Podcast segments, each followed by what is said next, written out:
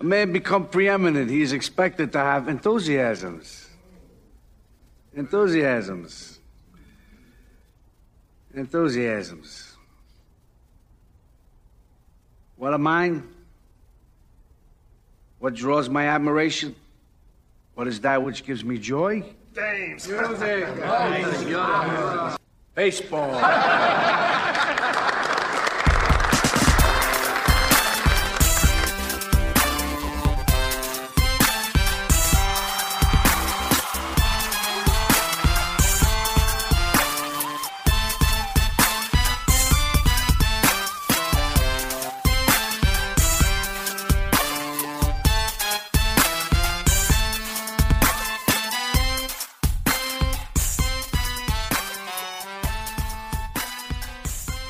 guys, welcome back to another episode of the Pull Hitter Podcast. Today I'm going to be joined by Chris Clegg and Dave Swan. There are some writers over at Fantrax, as well as Chris is just started a new podcast on Fantrax called the Fantrax Prospect Toolshed with Eric Cross. It's pretty good. I suggest you guys give a listen to that if you're into Dynasty Leagues or just want to start learning about some young talent in the league. Um, today we're going to be doing a three up, three down segment where we give three players that we're up and down for for 2021, as well as concluding the podcast with a mini stolen base draft for 2021. We're prospecting guys for stolen bases only for next year and having a little mini draft from it. So I hope you enjoyed this episode. If you haven't already rated, reviewed, and subscribed, the podcast. That would be much appreciative. And thank you for everyone who has done so already. And thank you so much for keep on listening to the podcast. So hopefully keep this train going, having some fresh guests on, and providing some insight into the past season as well as into the next season. So with that being said, guys, well, let's welcome Chris and Dave onto the podcast. Get ready for the greatest roast of all time the roast of Tom Brady a Netflix live event happening May 5th. Hosted by Kevin Hart, the seven time world champion gets his cleats held to the fire by famous friends and frenemies on an unforgettable night where everything is fair game. Tune in on May 5th at 5 p.m. Pacific time for the Roast of Tom Brady, live only on Netflix. All right, guys, uh, welcome to the Pull Hitter Podcast. Today I am here with a couple of some close Twitter friends of mine, Dave Swan, Chris Clegg from Fantrax. How are you guys doing tonight? What's going on? Oh man, I'm excited, man. Glad to be here with you. Uh, yeah. First to be with a uh, a champ on the NFBC is a is a real honor, man. And I love the work you do, and so I'm just excited to be here, chat a little fantasy baseball tonight. Awesome. I feel the same way. What about you, Dave? How you doing tonight? Uh, man, I'm excited. Good to talk to you finally after having a bunch of you know Twitter conversations we have and uh, been writing with Clegg quite a bit. So yeah, it's uh, you know just excited to talk baseball still. Yeah, right. I mean, um, I tweeted it the other day. You know, like on Sunday, I it wasn't even about the football. I was just like so into other baseball things and like baseball never ends. You know, it's just it's just the best. It's so much better. Can't stand the fantasy you've football. I'm thinking about leaving all my fantasy football leagues. Like even you know, like I, am done, totally done with that. I'm all fantasy baseball, man. I feel yeah. You. Yep, all the time. So, um, how did you guys get into uh, baseball? Like, did, did you guys play it when you were young? Um, you know, how did you get into your love for baseball? Is it just like a fantasy baseball thing? Tell me about your history behind that. So, uh, like, I always assume I'm much older than everybody because, like, I'm in my you know mid late thirties. Uh, I've been playing baseball forever, and uh, it was just something we always did with our friends and such. And uh, fantasy baseball was just like another hobby we had that we played on the computers, and even before then uh, you know, just another thing that we did. It was just one of those things as kids growing up. We played baseball and we played fantasy baseball. Just just fun. Right. Yeah, I, I started playing when I was probably four. Um, just playing t-ball, man. And so I hit left-handed, which is cool. But I just remember my dad always told me he he would always say I was standing on the wrong side of the tee, so he'd always keep turning me around and I kept going back to that left side. So I kind of stuck um, as a left-handed hitter. I tried to switch hit some, but definitely more from the left side. But you know, I played my whole life growing up. We had a nice, uh, nice yard in the backyard. We made a baseball diamond. All the neighborhood kids would come over. We'd play with tennis balls. You know, we all played on the same little league team, travel ball teams, and then actually, so I, I played into high school and my ninth grade year, man, played seventh and eighth grade on like the C team, and then by ninth grade, I just kind of got burned out. Man, our coach was was pretty trash, and you know a lot of politics into to high school baseball, and so I burned out and quit, and took up golf, and so I started playing oh, golf yeah. then, and I'm uh, pretty pretty big golfer still today, and I coach a high school golf team actually, but so I was out of baseball for a while. Never lost the the passion for it though. I've always been a big Braves fan, living down here in South Carolina, so um, big Braves guy, and then you know for a while I didn't miss it at all. I didn't miss playing, but then college kind of hit, and you're like, man, I wish I had stuck with it.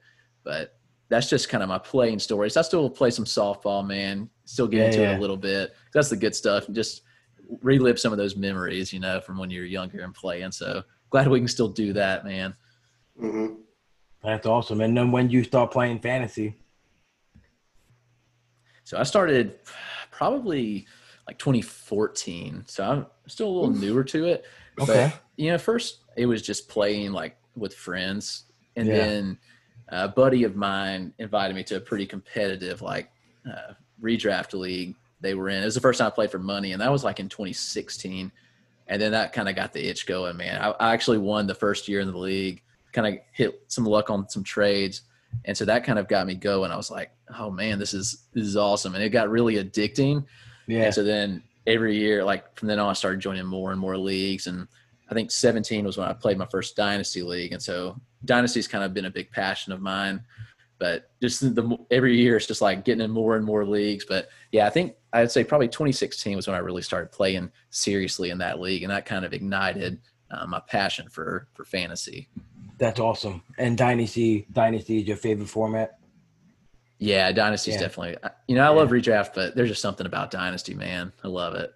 Right. No, I would agree. I just started it this year, and you know, I'm hooked already. I feel like it made me so much better in all my other leagues. Just such a deeper knowledge of the player pool. Um, yeah, I, I love it. It's uh, sometimes I'm just looking at these names and you know the limited video you just get like one swing you could see and it's like what am i doing but it's awesome you know it's just it's so worth it when they come up and give you like you know 32 at bats in the last two weeks and a couple of stolen bases. You're thrilled that you that you hit on something like that. Oh for sure. Yeah man. And what about you dave? What's your favorite uh format of league? Um probably roto you know like everyone else. I I started playing much earlier, like mid '90s, and um, I remember I always played head to head mainly because that's like how we played football. Right. And then Roto was introduced to me by like Yahoo Sports, uh, rotisserie leagues and such, and I jumped on that right away because it was so much different, and people weren't really playing it that I knew at the time. Mm-hmm. So like, uh, and I again I like while my friends played, everybody just kind of like did it for fun. But I was always kind of into it more, into the analytics to it and into, you know, uncovering players. Like I still remember like my I felt my season was made or braid or made made or made or ruined if I had drafted Bobby Abreu.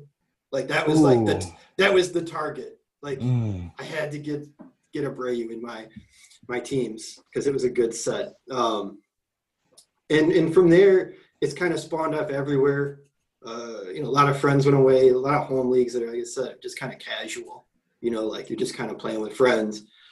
Uh, and then, you know, like in the last couple of years, really jumped into the NFBC play.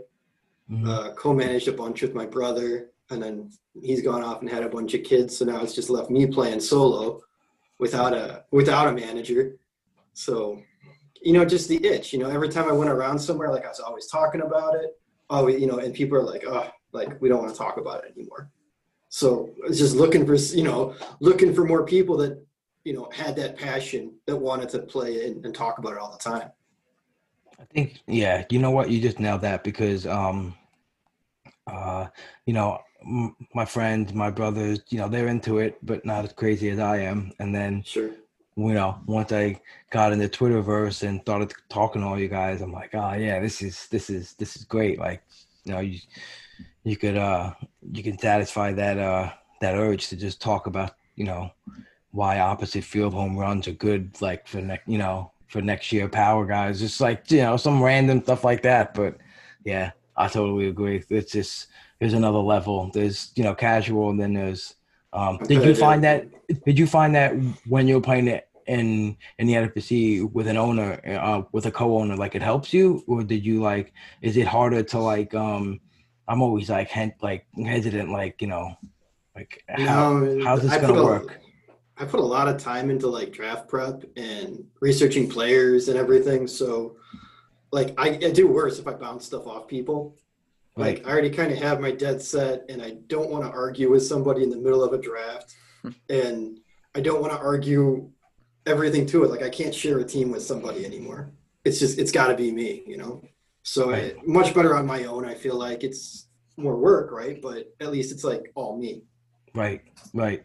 You know, I know like um, uh, you know the Rotosaurus guys. They they just like um, they constantly mention how much it helped them with FAAB to have another guy to bounce sure. like a value off of, you know, instead of just, you know, um, trusting you. You know, obviously it's it's FAAB is a crazy game as is, but um, yeah, it's interesting. It's it's definitely tough. I think it might be a little uh, easier maybe in like a draft and hold, like a like a best ball, I guess. You know, where there's no uh, there's no opportunity to haggle over lineups over the week or FAAB, but you know, just like draft a good team and you know that's it. You know. Mm-hmm. Um, I know best ball is uh, not going to be on the NFBC. That looks pretty cool. Are you guys going to get into anything like that? Yeah, I think that's something I want to do more, especially now writing. And we kind of talked about this a little bit before we started recording, but it can be hard to balance playing and analysis, you know? Right. And so the best ball leagues are becoming more and more appealing to me because I hate to say the lack of management, but you know, the draft is you know, drafts are my favorite part of fantasy, honestly. And so the in season management is great, but when you're in so many leagues, best yeah, how, many, how, how, many leagues did you have? Like, uh, I think I was in 13 this year. I'd say, what about you, Rob? Yeah, about 20. Yeah, I'd say it was like pushing that that number, right? And it's like, right. how do I set up this year? It's going to be more more best ball, and even when I'm doing like my DFS stuff, it, it was a lot. Right. Yeah, and I know it's um I know we talked about that off the air, and uh it's it's definitely tough, you know. You, but I, you know, another thing we talked about off the air was you continuously pumping out articles, Chris, and I think that that might benefit you a whole lot, you know, because you, you know, if you you keep busting in your work and keep putting that grind in, you know, that player pool right now, um, you might know a whole hell of a lot better than other people. So it's like, you know, you're a little hesitant about like when, you know, guys are uh, going to sign or if they're going to play. But, you know, right now, like, you know, you just want to get in the draft. And if you know the player pool um, pretty deep, it definitely helps you, you know? Oh, yeah, for sure. You got to get in it. Got to get you in. Guys jumped, you guys jumped in any leagues yet? Not yet, man. Yet? Still no. doing so. I've done about five mocks, but that's it. The mocks, but that's different, right? Yeah. Oh, yeah. It's not the same.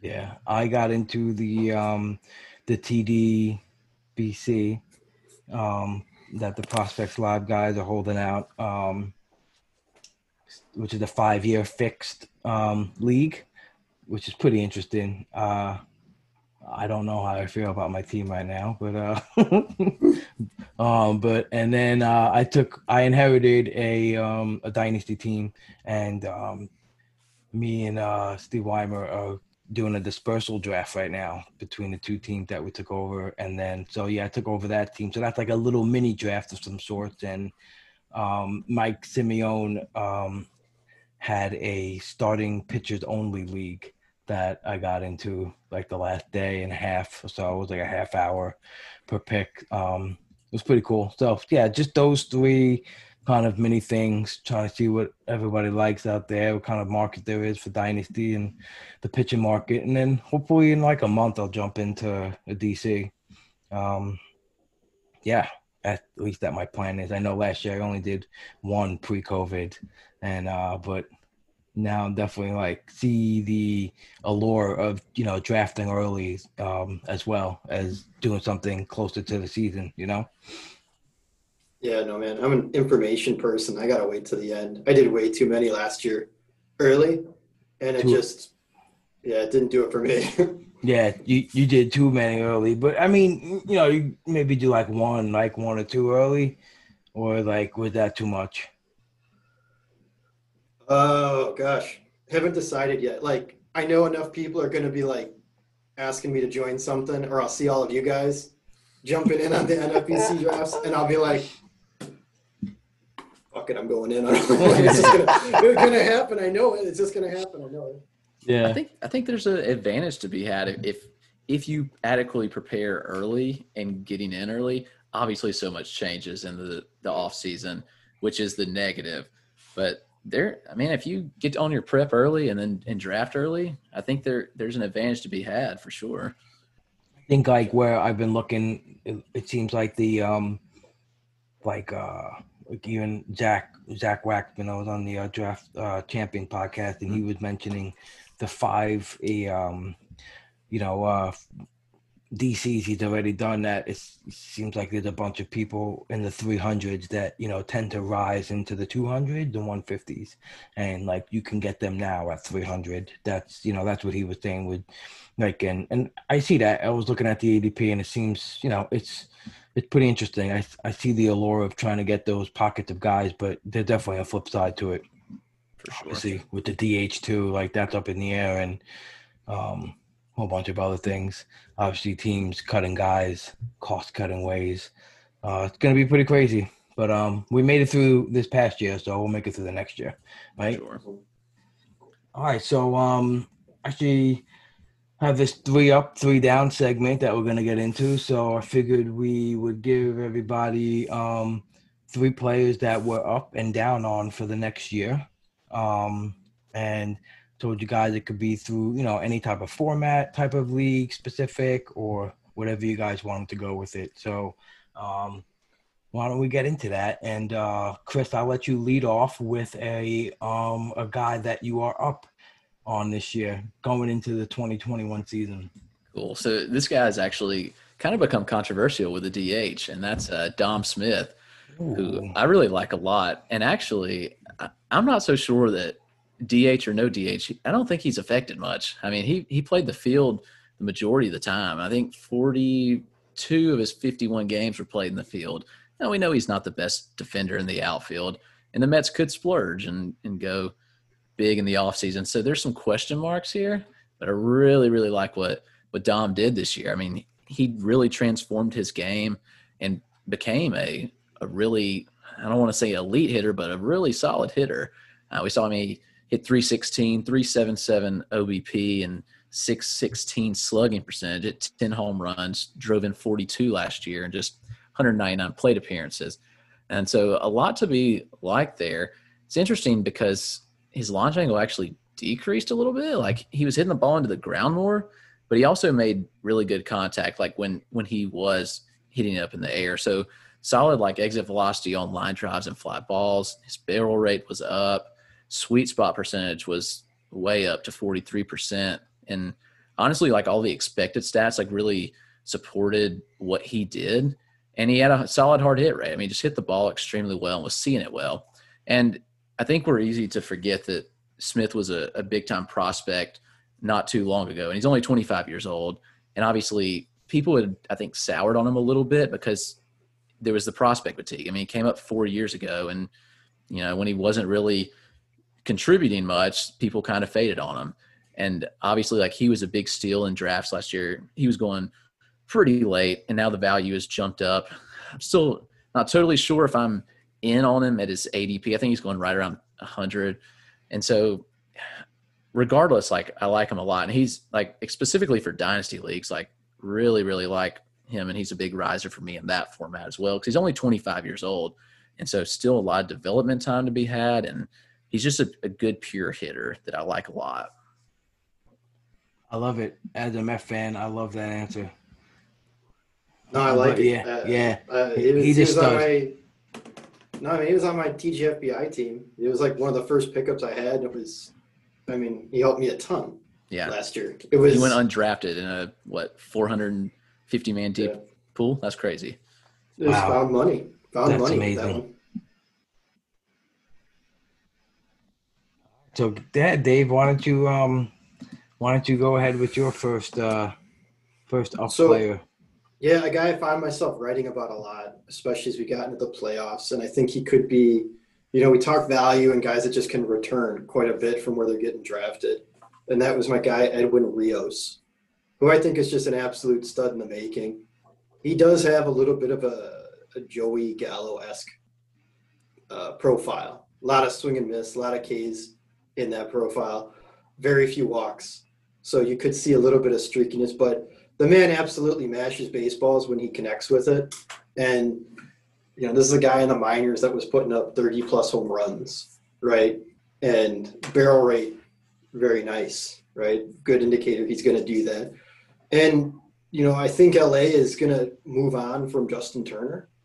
And Mm. there's going to be a little bit more of a spot for him. And as far as in drafts, you know, this guy's going, you know, post 300, right? So you're talking about a corner infielder that you can just plug right in there and he's going to make up, you know, he ain't going to get any steals because he's slow, but, you know, I think he can really put together a nice solid year a- and return quite a bit to you. I like that, Chris. What do you think about that uh, choice right there? Yeah, I'm excited about him, man. I like I- that, right? I think that he could be a real steal in drafts. Yeah. Especially like you say, if they move on from Turner, or even if they they move Rios, which would be interesting. You know, Mhm. imagine him in a a nice hitter's park. He could he could really crush. Yeah. That is, uh, I mean, I I like both of your choices so far. I mean, I'm gonna feel a little weak going in with. I'm gonna go in with a little. Um, I I I like what I see from Rowdy Tellez and um, the last 169 games he's played, 610 plate appearances, 33 homers, 91 ribbies. Um, his K percentage has gone down. His walk percentage has gone up. Um, in that same time frame, he's 10th in uh, max exit velocity. Uh, his hard hit percentage has gone up every year. Um, and honestly, if you take a look at the stats, he's kind of not that far away from Luke Voit's profile. Uh, if you go across the board in a couple of power metrics and, uh, you know, K percentage, walk percentage, they're not that different of a player. And I just feel like in the ADP gap that you'll get those two guys in this year. I think Voigt looks like he's in the 40s. And Tellez, I know definitely won't be that high. I'm going to be all over um, kind of profile like that. I think obviously we got to pay attention to, um, you know, that uh, playing time in, you know, Toronto. You don't know where Vlad's going to end up and what they're going to do over there, Travis Shaw. But I like Rowdy, Rowdy, Rowdy Piper going in for next year. Yeah, I'm all on board with that, man. I, first base is is really weird. Like honestly, if I don't lie, if I don't get Freeman or even Bellinger, then honestly I'm waiting. Like that range has a lot of good people, Right. and Tellez is a big target, and that's. I mean, my next guy's in that similar range, so we'll we'll see. Dave, He- you like you like Rowdy? I did. He's a guy that bounced around on my teams too last year, and for the same reason. You know, I'm a sucker for max exit velocity. It's one of those, you know, one of those metrics I jump right into because I don't remember who said it, but it's like you can't teach someone to hit a ball as hard as they do. It's just Right. like to me, it's an, it's a super indicator when I see that. And Rowdy jumped off the page last year for me. You know, Right. in that limited sample size, especially at that price, I feel like you can quite, you know, at the where you're drafting them, it's just like I said, found money at that point. Right, exactly. And um, you know, I, I know like everyone's looking at different ways to, you know, value the season and incorporate it. It's something I just been, you know, messing around with the last, you know, week or two. It's just been looking at the last since uh July of um 2019, you know, at the end of this year. And it's just uh it's interesting, you know, just certain things pop out, you know, like you wouldn't think like AJ Pollock's like 25th in home runs, you know, but stuff like that. Just it's cool. It's cool to look at, you know, pockets of games in that way. But uh yeah, I like my rowdy. I'm going with mm-hmm. um and uh all right, Chris, go ahead. We're gonna go back to you. Who's yeah. your uh, uh, another another first baseman I like in that range, and that's uh, Evan White. Man, nice. Evan White was absolutely terrible this year. Like not good at all. he slashed 176, 252, 346. Man, he was he was terrible. But his hit tool is a, a million times better than that. I mean, looking at he's at least above average hit, and he hit 303 in 2018 in a full minor season, and 293 in 2019 in a full season. So there was even his expected stats were low, but you know what the thing is, he hit the ball extremely, extremely well. There was some bad luck, and like you you mentioned, Dave, max exit velocity, White ranked pretty well in that. I mean, wasn't obviously Tellez numbers, but he was right at 113 for the max exit velo. But on line drives and fly balls, hit the ball at the average of 96.9 miles an hour, and that's that's extremely hard. That puts you near the top of that leaderboard. And so White's a player that I'm really really into at the price because like I mentioned with first base, it's just it's shallow. And if you miss early, I'm not loving the middle middle round guys. So I like waiting and I'll take the shot there on somebody like Tellez or or Evan White because I think there's a lot of indicators in his profile that say he could be in for a big season. And the hard hit rate was exceptional at 52.5%. His barrel rate at 14%, extremely solid the launch angle was there for him to to hit the ball out of the park. And so I think the average comes up. I think people are scared away by that. But I'm telling you, man, the hit tool's so much better. I think you can probably expect him to hit like 270 at minimum over a full season. And there's the power there. There's the 100%. power there to be had, you know. So what I about that? Uh, what about that 85 percentile sprint speed? I know you like that too. Say. He's a pretty athletic guy. Want to yeah. glove? Like he could swipe a bag or two, and that'd be nice out of that first base spot. Right. He he right. he doesn't steal that often, but yeah. he has the ability to. And so if the Mariners are like, let's let him run free, I think he could steal like seven to ten bags, which is extremely valuable. Yeah. Well, the Mariners think, stole. Yeah, the Mariners stole the third most bags last year. There you go. So they're letting right? him. They're letting him run. Yeah. Yeah, I like that choice. I, I I was on him this year, coming into this year too. Um, I just like his profile in the minors, and yeah, I, I, I think you're right about that. You know, sneaky possible steals, and again, you're not going to probably go into a draft and say, "Oh, I, you know, I just added ten, you know, steals," but you know that um, with the team concept and with that speed score, you could definitely, you know, get some for you. And I I totally agree with you, Chris. Like, um, it's either Freeman or you wait. You know, I, I mean that's my opinion. It's it's Freeman early or you wait. Um, anyone in the middle, Abreu went too high. Um, but yeah, I, I agree with that approach, hundred percent. All right, Dave, what do you got for uh, your second um, up player for this 2021 season? So, I'm gonna move on over to a pitcher, another guy I couldn't help myself with all the time, and that's uh, Zach Eflin. So, Ooh. right in like, I noticed him not last year, but the previous year, he made a giant pitch mix change and started featuring the sinker. His four seam fastball is just all over the place. Like he doesn't know where it's going. And uh, it gets hit pretty hard anyway.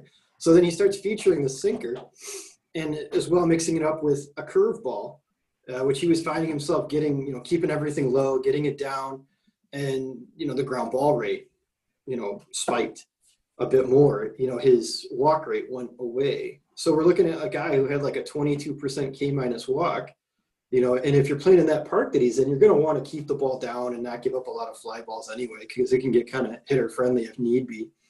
Uh, I like him for the fact that, you know, that team could end up, you know, I think it's doing some really good things and could end up picking quite a few more wins up for him as well. But, you know, just the inherent skills that were there are showing me this is a guy that you know, the ERA could be lower than what was posted. I think over a full season, uh, you know, his, his stats would have ended up looking even better. He almost got like the Luis Castillo treatment here.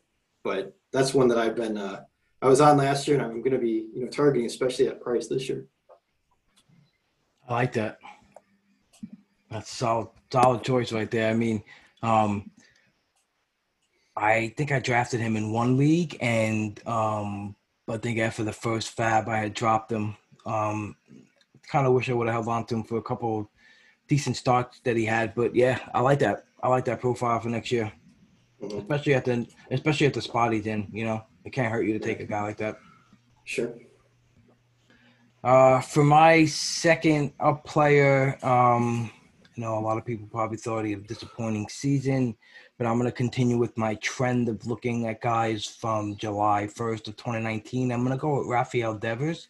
Um, not really um, a you know a big time drafter of him when he was you know going in the second round after his monster season, but um, where he's going now, I'll take it. You know, still look back since last 165 games, 31 homers, 100 runs, 108 ribbies. Um, again, we'll go back to the max EV, 116.7, elite, elite barrel rate. Um, uh, his, inf- his infield fly ball percentage has gone down the last three years as his home run per fly ball has risen. So um, I kind of like the way he's, you know, he's spraying the ball at more of a um, a launch angle like in between uh, 23 and 30 ish. So maybe just get a little more on that, and I think he'll he'll continue his home run ways. Um, he pulled the ball a lot less last year, um, but obviously he had some whiff tendencies and um, K percentage problems last year, and I don't know if this just maybe he might have felt any pressure from Mookie leaving and pressing because he he he got worse at you know um, swinging at um, making contact at pitching his zone and swinging whiffs and pitches in his zone. And I don't know if that's just like a pressing thing or trying to do too much thing because everything else seemed to be in line for him. And so I think if he falls a little bit from what he was going last year, a guy like I normally wasn't targeting last year, I think I'll think I'll be in on him this year. Sure. With a small sample size, I think we're kind of we do need to kind of forgive people a little bit in some of the errors that are out there, especially if we've seen a bit of a track record, you know, with them. Uh, I'm still focusing on how I'm going to take in track record plus this last 2020 into how I'm going to eval people. And, you know, there's some things you're going to have to look at a person and say, I believe he's this, not the 2020 short sprint season that was not the way baseball is probably going to be next year, possibly. Yeah, I think recency bias is is playing really big Huge. into a lot of these early drafts. And I think that there's a lot of value to be had. Like if you exploit that, like Devers, who's who's fallen, and he came on the, the end of the season really hot, man. It's like he was strong over the last month of the season, and he looked like his normal self. Like that's exactly what you would Mhm. expect out of him. So totally buying that. I like that a lot. Nice. All right, Chris, go ahead. Let's go with your last um up person for this year. All right, let's go back to the pitcher well and talk about Pablo Lopez. Man, I'm excited about Lopez, and he flashed a little bit about of that ability this year. He started using that changeup a lot more, and I, think that's a trend with a lot of the, the Marlins pitchers. But he lowered his four seam usage pretty heavily, over, over 10%. Started using the changeup a heck of a lot more. Added in that sinker and used that real efficiently.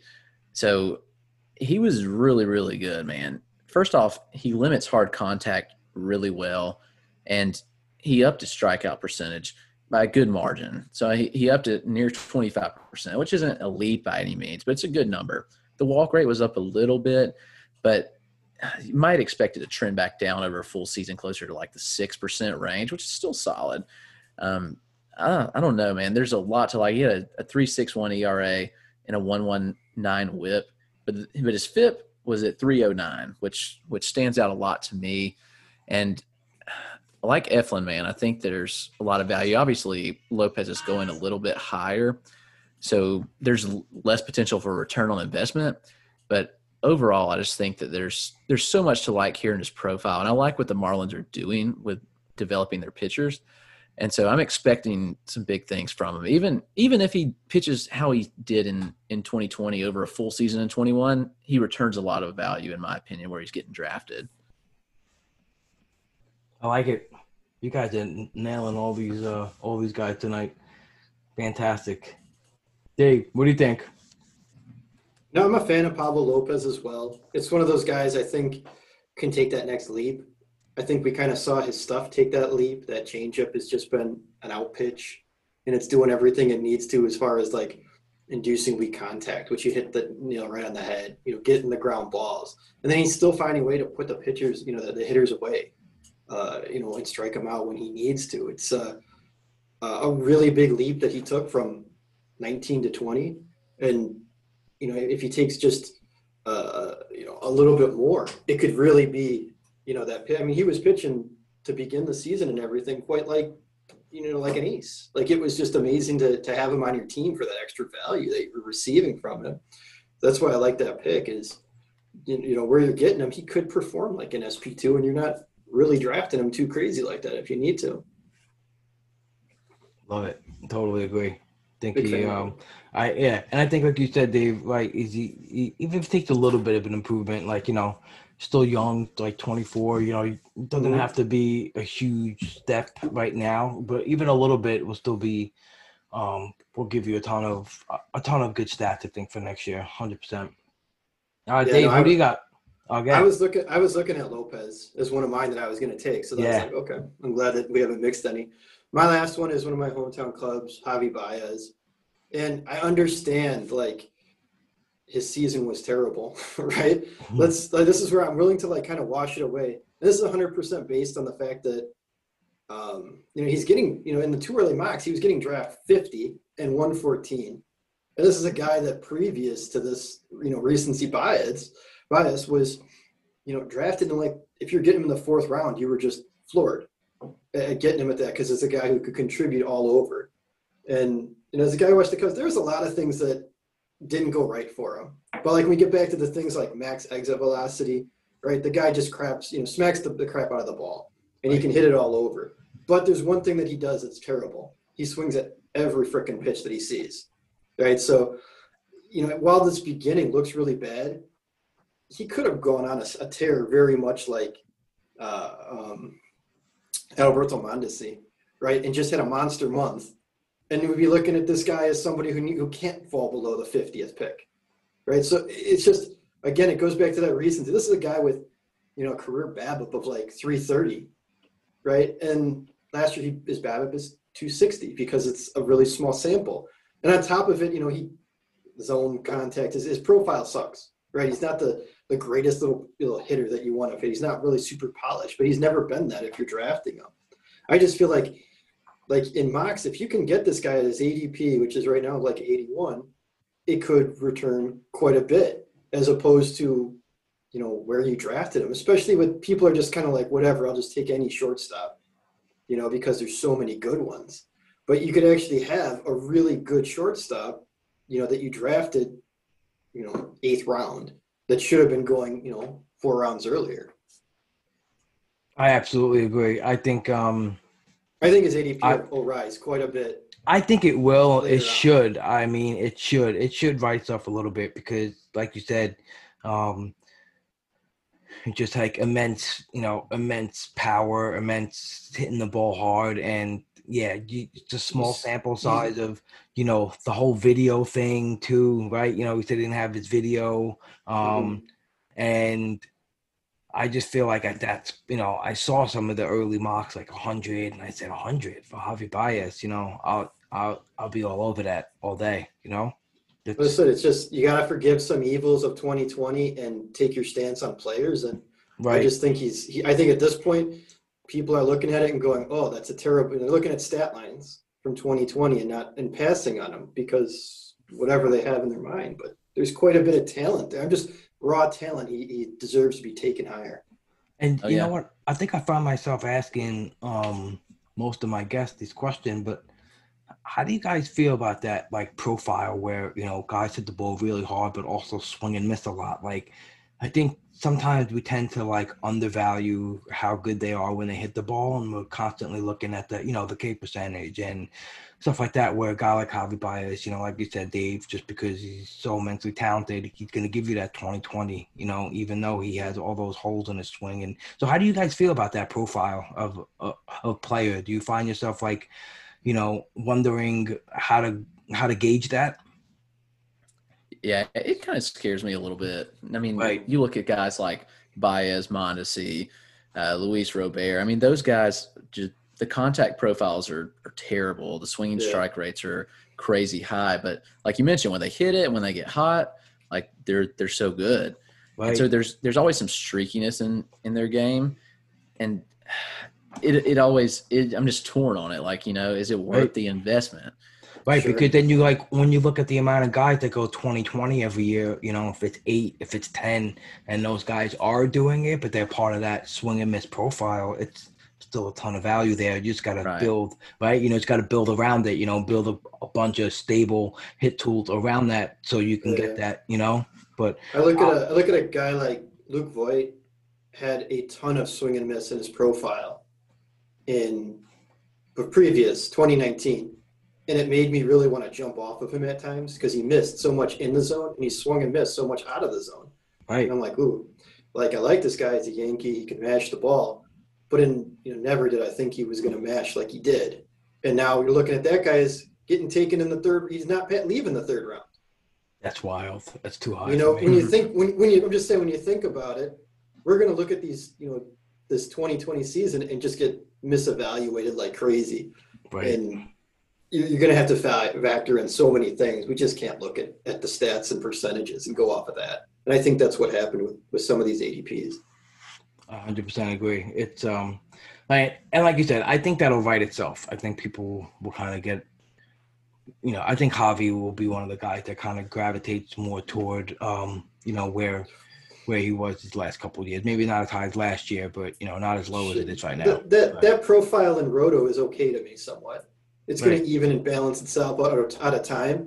Right. But you know, head to head, it's going to be tough. You don't know what you're going to get, you know, in, in a, any given week at times. So Yeah, no, right. You're right because he's not that mm, you know that consistent profile that, and he can hurt you in weeks, but he'll definitely help you, right? Because he'll at the same time he, he can go and bat hundred for three straight weeks. He'll also be the guy to you know bang out five homers and four steals in one week, yeah, multiple times. You know, so yep, yep.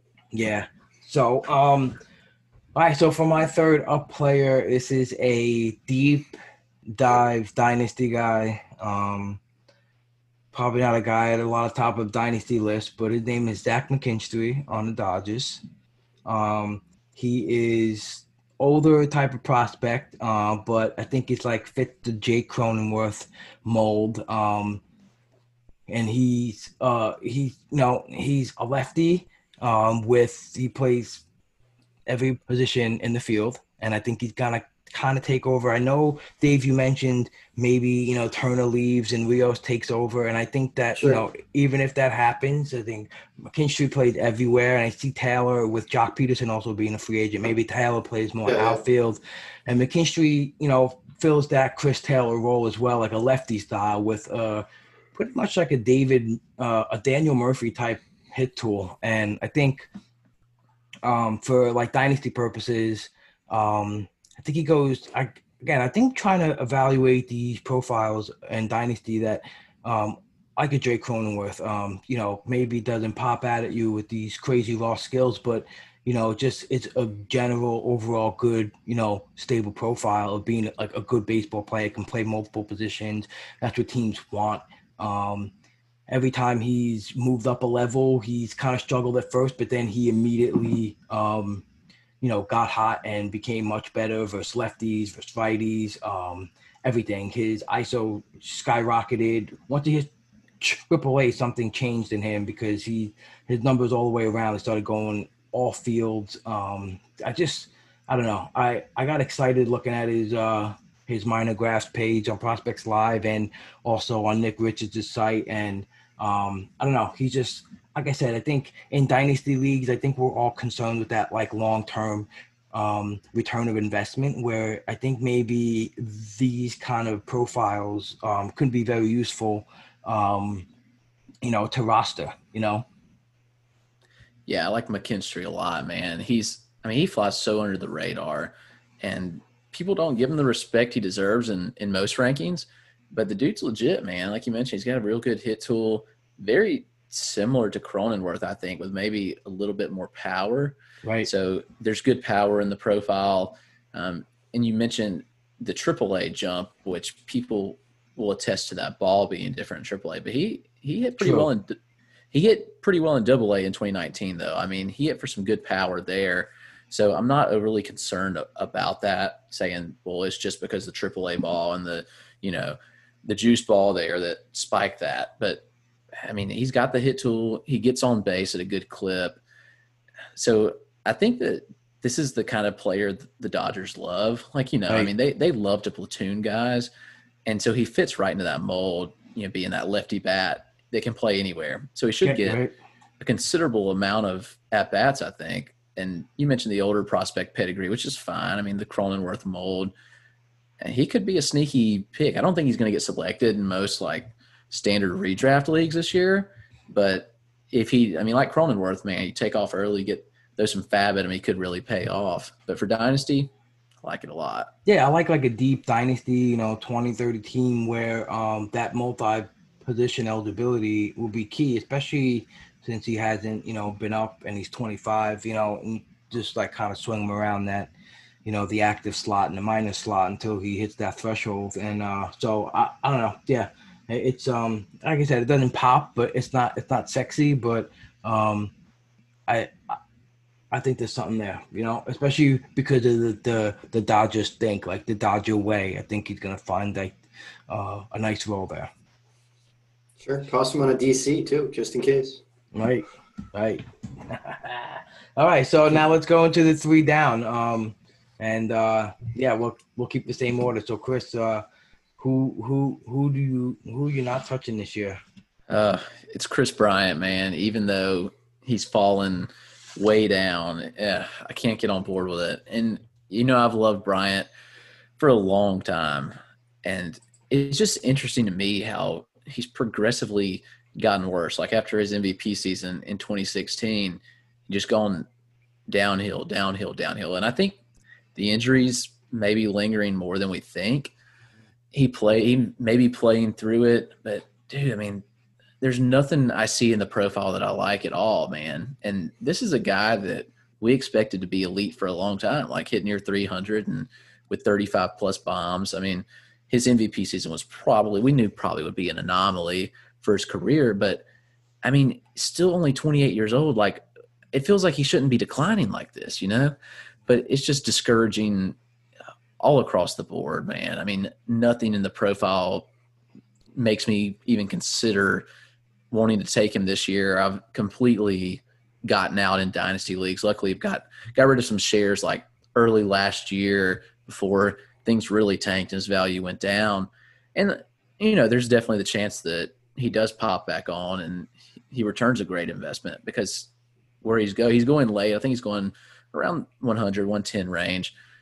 But I don't know, man. I'm just he's I'm completely out, not touching him right now. Someone else can can t- draft him, and if they re- get the reward for it, then good for them. But I'm just not sure I can can go in on him this year.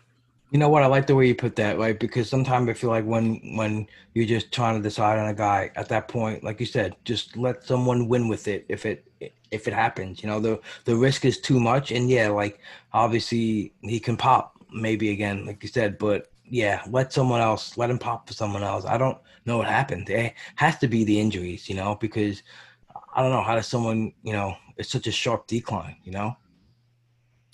It's bad. I don't. I don't. I don't have an answer for that. But right. yeah. yeah. Dave, who do you got? Who's your first down guy for the year? Uh, so we talk about guys that I'm going to let people just take and I'll watch, and mine is, is just Dustin May.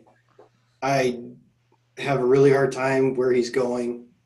I think about the Dodgers and the, the games they play with their pitchers, the in and out. I mean, you had guys like Ryu and Maeda, and they never used very, you know, well. And you know, Dustin May, everyone, you know, he just ends up getting drafted higher than I'll ever want. You know, he where is are the strikeouts ever going to come? I understand people love the pitches, but the strikeouts aren't there. Who knows what the spot's going to be like? And I just I, I can't wrap my head around ever getting him at his position at his price and I'd much rather just see it on somebody else's team and not have to deal with it. I'd rather get a little bit more of a known commodity on a pitcher at that point. Yeah, and you mentioned that. I mean, like, and this is not a knock on people who do, but the the pitcher list and pitching ninja when they put these GIFs out of this dirty movement on pitches, it gets so much hype and everybody gets so excited.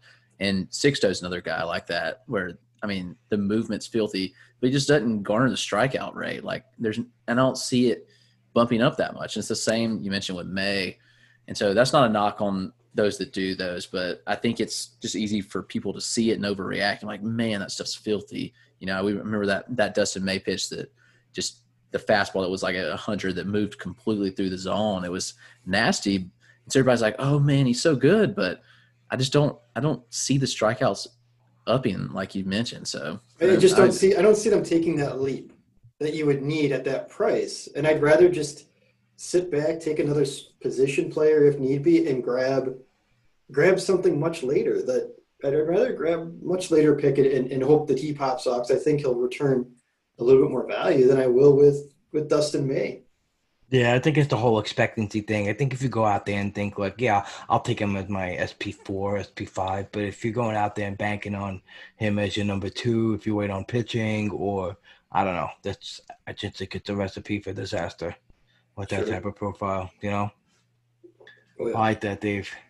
I believe, yeah, and yeah, it, it is pretty watching. You know, you just got to be able to dissect. You know, like you know what's good for baseball and what's good for fantasy Obviously, it's it's it's pretty to watch those GIFs. I definitely agree with that. Um, so my first guy I'm gonna talk about is Ramon Laureano. Um, I don't know what he is. That's my problem with him. Is he is he a, a, a number five batter trying to be a, a, power hitter? Is is he doesn't have the profile to be top of the order either and and and steal a bunch. Um, he just hasn't really done anything for me to really um, when you're talking about guys who could do 20 20 seasons or even 15 15 um, i'm going elsewhere I, I i just i don't know he's again i i like rostering guys with multi tools and he seems to be a guy that always pops up you know last year like him and Pham were going around the same area and uh, i was always leaning Pham. i just don't see anything i don't know like i said like i don't know who he is you know he doesn't make adjustments to off-speed pitches, uh, just getting thrown less and less fastballs, and I think it's going to get worse and worse for him in that form. And I don't know, I, what is he? You know, what is he? What's his profile? Like, who is he? Who is Ramon Laureano? I yeah, can't figure him out. I'm out. On, I think I'm out on him as well, yeah. just because we there's so many unknowns, and he had that big season. The draft price kind of got inflated, and I'm just not sure he'll get back to that level again. Yeah, I'm not. Yeah, I, like I said, I don't see anything in it that makes me seem like he's he's gonna, you know, ex- explode and be better than again better, you know, uh, power speed sources um, that are out there. I know his his prices, you know, definitely I think dropped a couple of picks, twenty picks from last year the ADP and the too early mocks. But again, that's probably something that'll rise once people get back into drafting season. So, uh, Chris, who who do you got for number two? Uh, and it's going back to the pitcher well for Patrick Corbin. Corbin had some kind of had a uh, definitely had a rough year, but he has some scary things in his profile, in my opinion. And first off, it's the fact that we saw the velo drop like consistently, which is a big warning sign for me. I mean, he got hit around really, really hard this year. The slider, which is his best pitch, just didn't perform like we'd expect. I mean, obviously, it was still his best pitch. He still had a nice whiff rate on it, but that was his only pitch that, that was working. And so when you can basically only use one pitch to get outs, it's, it's highly concerning to me. And looking back, I mean, there's there's a small track record, but it's still not – a huge long track record. I mean, you've got 2018 and 2019, with really that being it for solid production for Corbin. And last year, I think he was going right around pick 40, and I think now he's dropped down to right around the 100 range. But uh, there's definitely some concerns for me that I wouldn't touch him there because how hard he got hit for one when he got hit, and then the lack of strikeouts. Like he just wasn't striking people out like he usually did. The velo was down. I mean, and he got mashed. He got hit extremely hard. One of the worst exit velocities in the league among pitchers. So he's a guy that I think I'm out on for redraft and dynasty.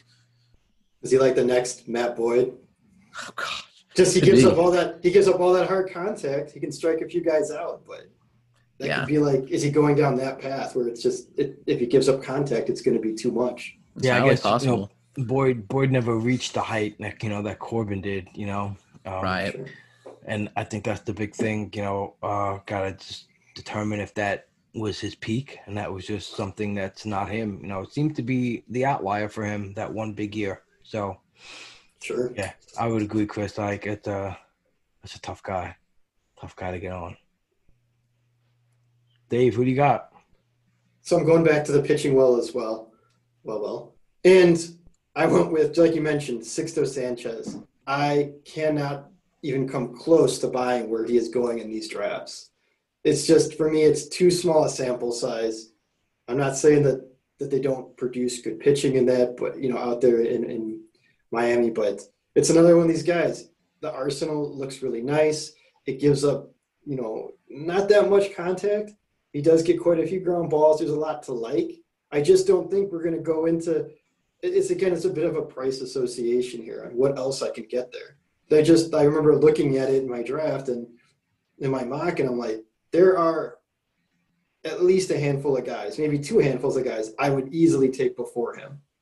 You know, like it's not like he went out there. You know, he had one game. I think it was like a double-digit ten strikeout game, and the rest of these games are you know, as he went on, he, he got worse. He was giving up more earned runs. He was walking more batters. He wasn't striking out as much. And I started to wonder, are teams just figuring out, you know, what he's doing, you know, and, and taking advantage of him? It just, there's no way he's going to end up on every. I'm not at the price. I just can't even begin to put him on one of my teams. I I, I like, you know, I like the raw talent there. I just don't think I'll see it over a full season and, and make it worthwhile to me. Yeah, I would agree. I think it's a FOMO thing for a lot of drafters, um, and especially if that K rate doesn't pop up, he's just uh, a hyped up, you know, like Kyle Hendrick, maybe something like that, right? It's You know, I mean, like I said, he, he's got, he's like to me, him and May are like the same. It's very gift related pitchers. He's got a name like Sixto Sanchez, so you kind of see it and go, you go, oh, what is that? What is this guy about? And then you know, it's it the if we if we stripped away name and just put him out there against people, I think he's going to get ripped up in the off season and his draft price is going to come way down as it goes. It probably already is. I haven't looked. I rarely look at ADP until we do these sort of things. right? Uh, There's always just going to be one person in your league that takes him that high, I think. And he- Pedro Martinez, like coming out and saying like he's the Terrible. best since me, like it's it's That- boosted the value way too high. So I'm completely with you right there. Dynasty, have at him. He's probably a great guy to take. But you're talking redraft. There is no way in this world I'm I'm taking him at these prices. I agree. Yeah, too high, too high for that risk. There's just yeah, the risk is too much. Yeah. All right, so for my second guy, so this is this is more like a person slash situation that I'm observing. I've been talking to some people in dynasty leagues who have Arozarena, um, and I feel like people are going the wrong route with him. And I feel like a lot of people are trying to flip Arozarena for like young prospects or, you know, the top young prospects. Feel like I feel like he's pretty legit. And I feel like at 26 years old, I think the goal in a dynasty league. So yeah, I'm down on his value that people are looking at him on because I think that what we should be doing is adding a pro like a some lower level prospects to Arozarena and and and trying to get a guy better than him, you know, and maybe even a couple years older or the same age, you know. Um, maybe there's a guy in your league who's a little sour on Yelich, you know. Maybe you throw Rose Rosarena and a couple young prospects and I don't know. I just feel like um, I I I see different routes taken for valuing Arozarena's you know value right now, and I think he's got a pretty decent, like pretty legit profile, um, especially for roto leagues. And I don't know. I think that's you know I have him in one dynasty league, and that's what I'm actively trying to do right now. I'm trying to better him instead of instead of trading for future value. I'm trying to capture that recency bias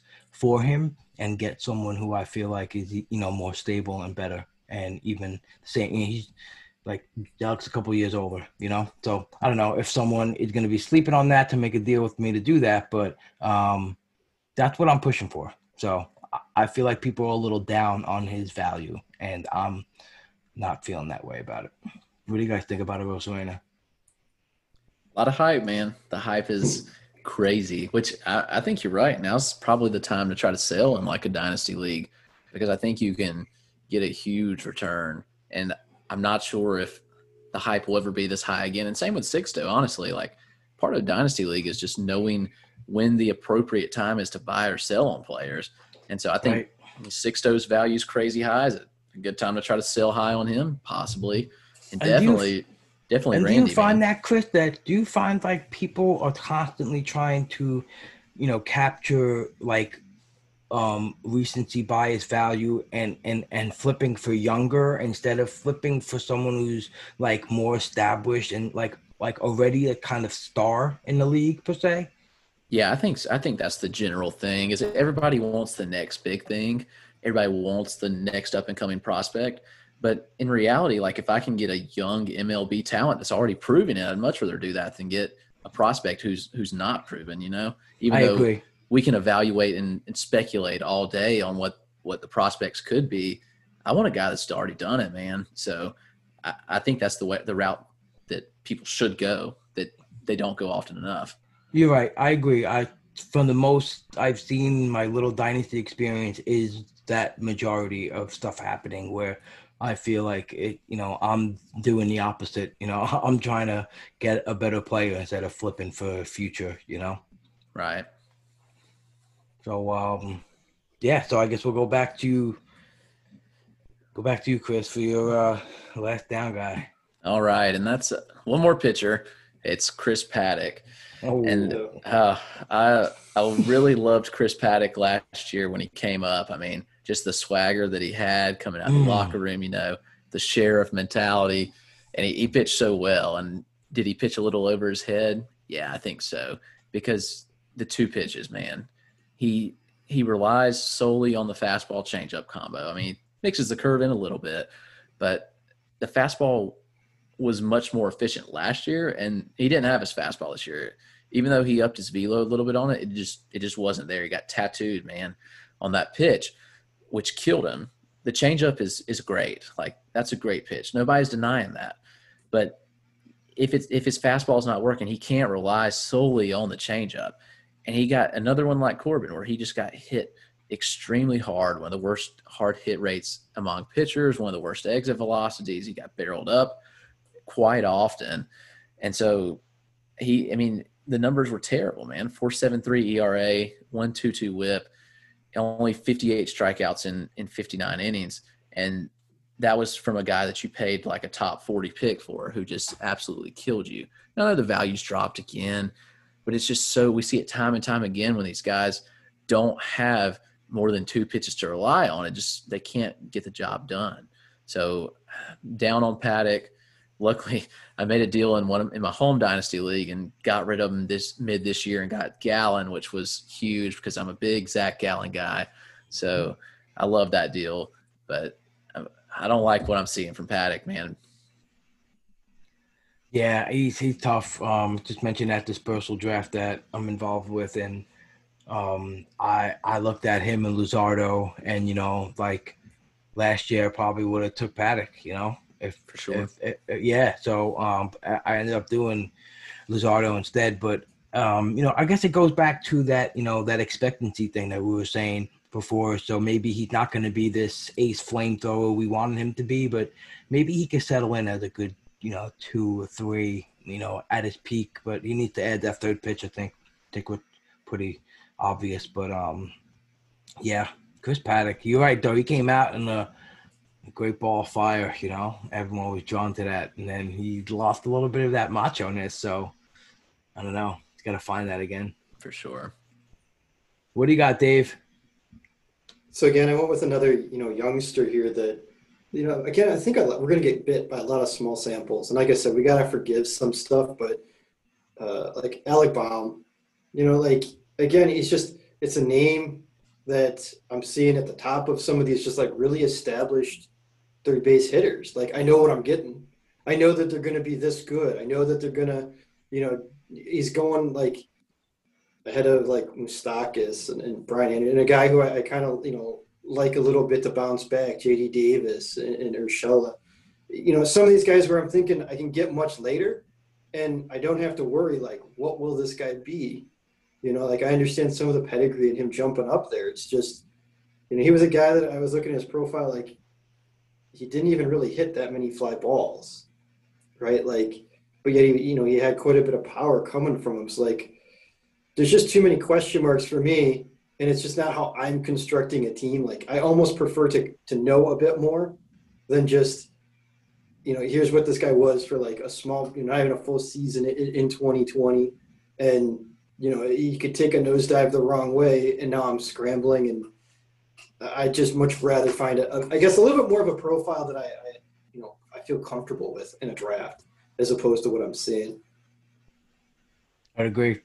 Definitely have to go where you feel comfortable. You know, hundred percent.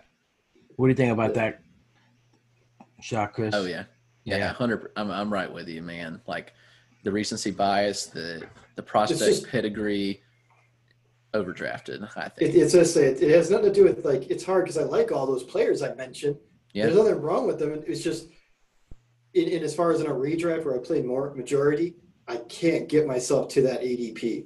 And I look at the names after, and I'm like, I'll go here, you know, where I can, you know, save on the risk of a, a couple rounds to find this, and I'll just I'll look for that other player that can take the next. I'm always looking for the leap ahead a few rounds. Who can who can uh, provide more, you know, right. where I'm getting. Yeah, and I just. Yeah. I don't think you're getting a discount on, on any of those three players I mentioned, especially Bohm. I think you're just could he get better? Sure. He could he could take another leap forward and, and and get and get that extra couple, but I just don't feel the discount where where he's being drafted at the moment. I agree. Good call there. Um, so my last my last, you know, I I I was looking at some some options as a third guy. But you know what's really been bothering me is actually I'm gonna go with a position as a whole, and I'm down on closers. Um, going into this year, I normally my my strategy is is to wait as much as I can, and uh, usually try to roster you know a bunch of high leverage arms in my lineup um, for next man ups, but if you just look at the amount of guys that are grabbing saves since you know 2018 it's the amount of guys who are you know saving over 25 going down.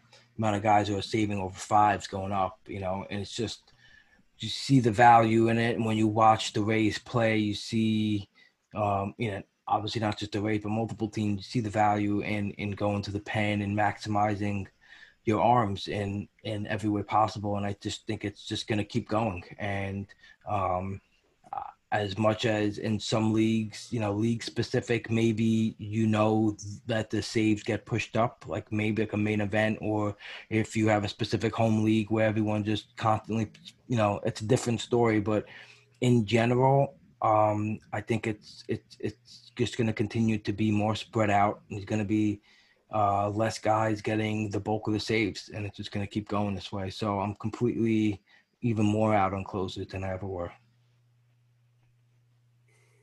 I agree with you, man. I, yeah.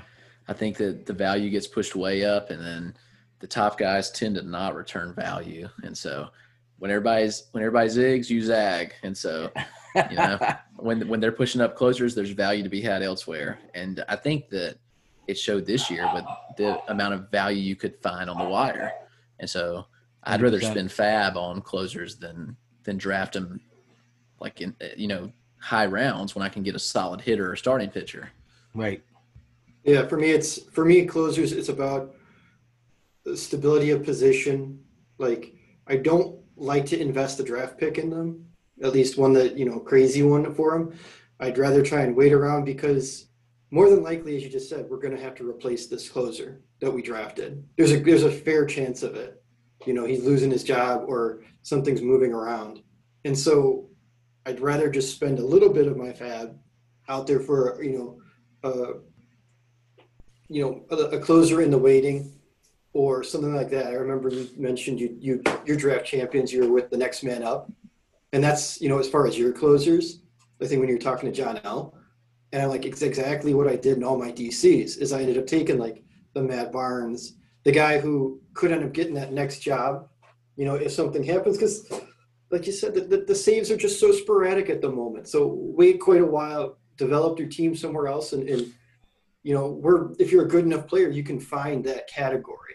You know, that one category for a pitcher. You, will you'll be able to do it. There's enough resources that'll tell you how to get there. It's right. just it's there's plenty of guys that do you know tremendous closer research on the Twitterverse for fantasy. I mean, a ton of them. Follow right. some of their stuff and, and and look through, and you you'll be able to find it. you know, it, it's not a commodity that you have to pay entirely crazy up for anymore. I totally agree. I totally agree. And um, you know, like like you mentioned in the DC, like I, I just made it a case to just even at I felt like from from from 42 to round 50, like last six seven rounds, I just took a ton of, you know, like live upside bullpen on mostly on the Rays and you know it just hey take that shot at a guy like and maybe maybe you need it. Maybe your starters aren't up to par. You need that you know the, those guys to come in and give you valuable you know, I, I can't even tell you how many times I started Jordan Lyles, you know, and for like a double start just because he, he teases you. And instead, you could have, you know, good old Pete Fairbanks in there with, you know, seven Ks, you know, in, in, in three innings. Well, and the thing about that, the thing about that too is, that, you know, that, that reliever, you know, picking up that random win, you know, that could just be so huge when you pick up, you know, just a couple of them from, you know, you're getting your ratios blown up by Lyles, but you know those wins will just add up little by little and keep those ratios down and just toss in a few you know safe strikeouts. I, I like it uh, a lot more going that way. Yeah i like I, be- I believe so. All right so cool. That was cool. Um guys you guys really nailed those right there. I i expected nothing less of you guys. Just want to let you know so i think we're going to close it off with a cool little draft um little mini draft for next year we're going to be drafting strictly for stolen bases only, stolen base totals for next year. Then player pool is guys who have had less than 20 combined homers in 2019 and 2020 combined. So, um, again, a little package like to do in a couple of my other podcasts. We did some home run drafts. Um, and uh, it's like to dig around. Sometimes they even dig a little deeper in the speculation. Stolen base is a little rough. You don't want to dig, you know, I was gonna make it like below seven, but then I was like, I look at the player pool, like, ah, this is not gonna be fun. So, um, so yeah. So um, again, uh, a little practice I like to do in the off season to try to speculate on a specific category, power, speed, and and whatnot. Um, so I figured when I started my podcast, I figured maybe it was something I could do with my guest as uh, you know, a little fun interaction. So um, we're gonna do a little snake draft, and uh, Dave gave you the first pick. Um, and so yeah, go ahead. Let's let's start this off. A little stolen base draft for 2021. Who do you got first? Yeah, yeah. So I'm gonna go with, like I said, a profile I don't love, but uh, Luis Robert hasn't stolen 20 bases in the last two seasons, but in the minors, you know, in 2019 he stole 36. Sprint speed is just electric at, at 96 percentile. So for me, I thought this was a guy that I know is going to steal bases. I know is going to be, you know, maybe he gets some bats towards the top. I, I don't know if he does entirely, but this is a guy that, you know, the Sox did not run a lot last year, but this is a guy that ran a lot. So I think they're going to, you know, over a full season, let him go, let him keep expanding. And I wanted, I knew it's going to be a while till I get my next pick. So I wanted a guy that would probably for sure get quite a bit of steals. All right. I like it. Good shot. All right, Chris, go ahead. You're up next. What do you got? I'm going with Trent Grisham, mm. who has mm-hmm. not, again, not stolen 20 over the last two seasons. That's He's got electric speed, like like Robert there, 96 percentile. Um, and he went 10-10 this year, so I, like he's a nice power speed combo again. There, there's definitely some risk in the profile with the strikeout rate and all that, but he gets on base at such a high clip. It's like regardless of – his batting average, like he's getting on base a lot, and the Padres have shown that they're willing to let their guys run, and so I feel like Grisham's probably a lock to still 20 bases. I think he can get up to 25 potentially, um, with depending on how much they let him run. And so I I really like the potential here to get some stolen bases with with Grisham. I like that pick. That's that's that's you know when you, you kind of think he had more, you know, in the last two years, yeah. But uh, again, he's still a young dude. Definitely got some fresh legs. I like that pick right there a lot. All right, so with my back to back, my first pick, I'm going to go with Kyle Tucker. Um, again, the sprint speed is not off the charts, but um, I just feel like he's going to immediately get into that 25 25 threshold um, for homers and stolen bases. I know we're not playing the homer game, but I just feel like he's going to be one of those guys that takes the next step uh, overall in his whole game and um, seems to like to run. Um, success is pretty solid, but uh, again, this is more of a I you know I'm an I'm big on Kyle Tucker on the year, and um, yeah, so I'm gonna go Kyle Tucker, and then I'm gonna back that up with a guy we've been talking about today, and that's Mr. Javi Baez. Um, I think he'll enter. Uh, I think he's gonna creep back into that 15 to 20 range. I think he's got a lot to prove this year, and um, uh, has a lot to do with opportunity as well, um, at bats, volume. So I'm gonna go Tucker and Javi Baez. Very and then nice. it's back, yeah, and then it's back to you, Chris. All right. So I'm going to surprisingly available, one of the fastest players in the game, Byron Buxton. Mm, Only yep. stolen Yeah, yeah, yeah. 16 between the last two years. Obviously, injuries and this year just really strange. Hit all power and minimal speed. Weird. But he's still got one of the fastest sprint speeds in the game. I think that obviously, if he can stay on the field, like he could steal 30 pretty easily. And mm-hmm. so the, the question mark is can he stay healthy? And I'll take the chance here. That sprint speed's the lead. He likes to run. I think there's a reasonable reason to believe that he can get 30 stolen bases. Wow, I like it. Yeah, I I, I, I had a hard time passing him up. Um, I I draft Byron Buxton whenever I can. So, but I like that. All right, Dave, you going with a back to back right here? Yeah, yeah. So again, it's going to be a while. Joey So Votto's out there, by the way. Yeah, Joey let you know. Votto. It is three. Okay. Let's go with a little bit more. Uh, oof, there's a couple ways I want to go. Um, let's go with Ozzy Albies. I don't Hmm. believe he stole 20. He didn't steal a whole lot this year because of of how it was. I still think there's a potential for him to steal 20. He's shown that he has the propensity to run if need be. Um, I, I just like the idea of him. You know, I feel like he's not a deadlock in it for him to steal 20, but I think he's a safe 15 over a full year. And I think there could be a little bit more. He's not the fastest guy, but he's shown you uh, the desire to steal bases. Uh, and he's gonna he just plays every freaking day, you know, when he gets that opportunity. And I'm looking for a guy with just opportunities, continually trying. Oh, like on it. the back to back. So I'm gonna play because it's gonna be a while, and I wanted this guy a wild card, and that's Nick Madrigal. Just he's another guy. I- I know he had surgery, so it's a little bit scary, and that kind of turned me off. Um, sprint speed's not there, but the guy just loves to run. He doesn't have the power to do much more. Just tell you what, just get on first base and take second base as many as you can. I think 19, he stole 35 bases in the minors. Of course, it was over three levels, and that was with 400 and some plate appearances. But there's a chance that this guy could go off, and the White Sox could let him take off. He did steal a couple this year in, in limited role, but we'll see. Cool. like it. So Yeah. Albies and Madrigal to join Yeah. Luis Robert. All right, I'm liking it. Yeah, so I'm going to go with a guy that actually didn't even play this year, and that's Yasiel Puig. I, I expect Puig to sign and be effective. I mean, 2019 he stole 19 bases, so he was right under that threshold, obviously, because he didn't play this year. Yeah, that's a good one. Yeah, he he's going to be there. I mean, his sprint speed is not elite by any means, but it's still like 80th percentile. It's good. I mean, and he he likes to run. And if he gets in the right organization, obviously that lets him run, I think 20 is a, a reasonable bet here. Just depends a lot on will he sign, where will he sign. Again, another risky pick, but I'll take the risk here with steals. So I like Puig. Man, I wish he had been on the Braves, man. God, I I wish we say, had him this maybe he goes back there. Yeah.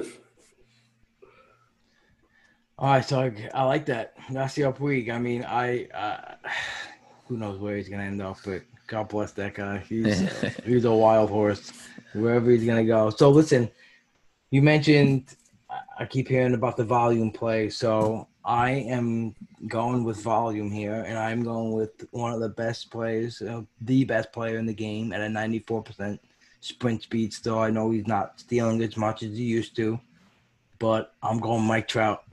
Um, I'm feeling like he's gonna get back into that 15 range at least. I think he's gonna have a lot to prove this year as not being a top three finalist for MVP. I think he feels like he's obligated to be in the top three, and um, again, the best player in the game. And I think he's coming out with uh, I think he's coming out with some fire this year to uh, you know, I think he's going 20 at, at least 18 20 steals this year. I'm calling it right now. Mike Trout. And I got another pick, right? One more pick. Oh man. So and again, I'm going I'm going I think with with with volume and with so far some early projections um, that have him in the high teens, low 20s even is Mr. Randy Arozarena. Um uh, I'm just gonna go with the with the Arozarena hype and you know that that that that whole skill set that he possesses, and I think he's just um, for as good as he played and as much as people think he's going to regress. I also think that he had the makeup of a guy that just wants to get better as a player, and I think that the Rays are the perfect team to keep him on that path to success. So I'm going back to back. Trout, Arozarena, and so for my final four, Tucker, Baez, Trout, Arozarena. Very solid. And that's a good Roto team. Oh yeah. All right, Chris, go ahead. You All got right. um your last pick here. You have Grisham, Buxton, and Puig. Who you add into that? Uh, this is another kind of wild card who didn't run this year, but he's very fast, and that's Amed Rosario. Mm, Again, yeah, yeah. very strange that he didn't run. Like he stole 19 in 2019, and then he only attempted one stolen base this year, which obviously is a little suspect. Like kind of strange here. He's he's got elite sprint speed, the 92nd percentile. He's shown the ability to run. Obviously, this season was was just not good all around for him. But I think he gets back on track. Like the Mets, I think are going to be improved. Like we know they're going to spend some money. They want to win, and I think that probably helps boost like the morale. And I there's some certain guys that just play better when the team's performing well. And I think Rosario definitely gets back on track. He's still young. I mean, he's only 24 years old. The, the sprint speed's there. He's he's solid all around, and I just think it gets back to that level, and he could steal 20 bases for you. So he stole 24 in 2018 and 19 in 2019. So right there, I think 20 is a reasonable threshold to to get there.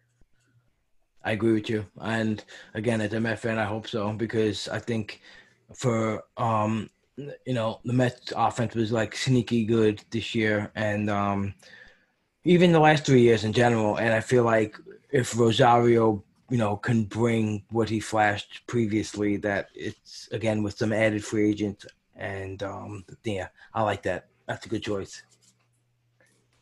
I don't know what happened to him this year either. I don't know, but, I don't know, but I'll take. Yeah, very strange. Very strange. All right, Dave, you got the uh, Last pick here of Robert Albies Madrigal, and who are you adding to that team? So again, I, I, just don't care about home runs. I'm looking at just speedy players yeah. that have the will to take it. Uh, I want this prospect out of Texas that ended up hitting towards the top of the lineup mm. in a very, very little bit of time was just swiping bags right and left. Leody Taveras, uh, Tavares, just right. He is still a work in progress, the one thing he can do really well is steal bases, at least at a major league level for now. A lot of bags in the minors. So again, I think steals is a lot of just will, right? Some speed and some getting on first base, but that's where I'm going. First or last. He's my favorite deep round target this year. I yeah, he's going to be a, especially late. He's you know almost free in drafts, and I think this could be a guy that just boosts you in stolen bases without without even trying and he's yeah, solid across the board. I like, yeah, hundred percent. I, I don't know what was happening in Texas. The offense just wasn't there at all, right? So we could see some bounce backs there. Yeah, it just might be the case of them too. You know, just letting him figure it out at the you know at the major league level. And uh, I like the pick. I just got him in that dispersal draft I've mentioned a couple times. Um, nice. But uh, yeah, I'm pretty I'm pretty excited. I took him over some like already established. Uh, I think uh, you know Kyle Lewis and uh, you know because I, I, like that. I like that. Uh, I needed some some speed on my team and um, yeah, he might have the complete package there. Sure. I like it. So cool, man. All right, so that was fun. Um, so yeah, well, I'll keep this in a little sheet, and we'll you know we'll keep track of the winner at the end of the year. You guys will get something if you win. Um, I haven't decided what it's gonna be yet, but that'll be something worth it. But um, yeah, man. So that was fun. I really I really appreciate you guys coming on, bullshitting with me. You know, I gotta tell everybody I know everyone's busy and they got a lot of shit going on in their life. So I always really appreciate everyone taking the time out. You know, talking baseball with me and uh, from their families and all that stuff. So again, really appreciate you know you guys coming out and uh, just want to give you guys the opportunity, you know, to talk about what you guys are working on and where where the where the listeners can find you and um, yeah, all that fun stuff. Okay, Chris, good. Uh, sure. Yeah. So found me on Twitter at Roto Clegg, C L E G G, my last name. I'm writing over at Fantrax, man. We're just going full throttle, pumping out content, doing some player deep dives, and working on some rankings, variety of things. So I just put out my top 150 hitters today as we're recording. So you can go check that out for 2021 and got some player deep dives will be out again next week. So and just going full throttle and enjoying the ride. Awesome, man. And Dave, what about you? What do you got? Yep, I'm on Twitter as well. Davithius, D A V I T H I U S uh, writer over at Fantrax as well with Clegg and at Rotoballer. Just getting feet wet over there and starting to put out some content with them. You know, it's going to be a lot of stuff. A lot of you know, hit me up. I'm always ready to talk about you know anything fantasy baseball related, just like you guys are, and, and you know, get ready for next year. What is the, the is the Davithius? It sounds like it's like some Roman Colosseum. Like yeah, people. It used thing. to just be yeah, so it's kind of funny. Like uh, it goes back to the days when I would go out to the bars, and there was just some like drunk lady hitting on me, and all my friends are like, "You got to talk to." Them. Like, "I don't want to," and it like I told her like, "Oh, my name's you know Dave," and for whatever reason, she just went around the bar yelling Davis, like all day. You know, the entire it was so embarrassing, and so everyone just called me Davis off of that. And so on any social media, I'd always put Davis as almost like a joke, and it just kind of stuck as Davithius for a Twitter. I have no clue how that happened, but I've never felt like changing it because why? It sounds like I said. It sounds like something like uh, I. I was always wondering, like you know, it sounds. Yeah, it sounds like a title of some sort. It, it you know? literally has no meaning other than at all, other than that. Other than that little weird story that I don't know how it blossomed into that. I really have no clue. Fantastic. I love it. Yeah. Yeah, I love it too, man. That's funny. Cool, man. So yeah, uh, for all listeners out there, if you're not following Chris and Dave, definitely get on that. Check out their content. Um, I really enjoy, uh, you know, like I said, uh, meeting up with you guys on, you know, on the Zoom. It's um, you know, much much better than talking on DM. You know, for sure. Yeah, because we get to know each other and um, yeah, what a great great community. You know, everyone I bring on, I'm talking to, it's just you just really realize like, um, you know, everyone's out there with this, you know, like-minded set, uh, and, and just really cool. You know, laid back, everyone trying to help each other be better, and uh, so yeah, you know, I. God bless you guys. Keep keep doing your thing, man. You know, keep grinding out. You, guys are hustling out there, and I think a lot of people, uh, you know, may not come out and say it all the time that they appreciate it, but you know, it's definitely it's definitely appreciated. You guys are kicking ass out there. So um again, thank you for coming out and um we'll definitely do this again sometime soon before the season starts, you know. We'll do some type of uh you know, pre uh preseason rankings or preseason look or something like that, you know? Sure. and thanks good. again, man. Had a great time. Appreciate you having us on. Hundred percent, fellas. All right. I'll talk to you guys soon. Easy, Rob.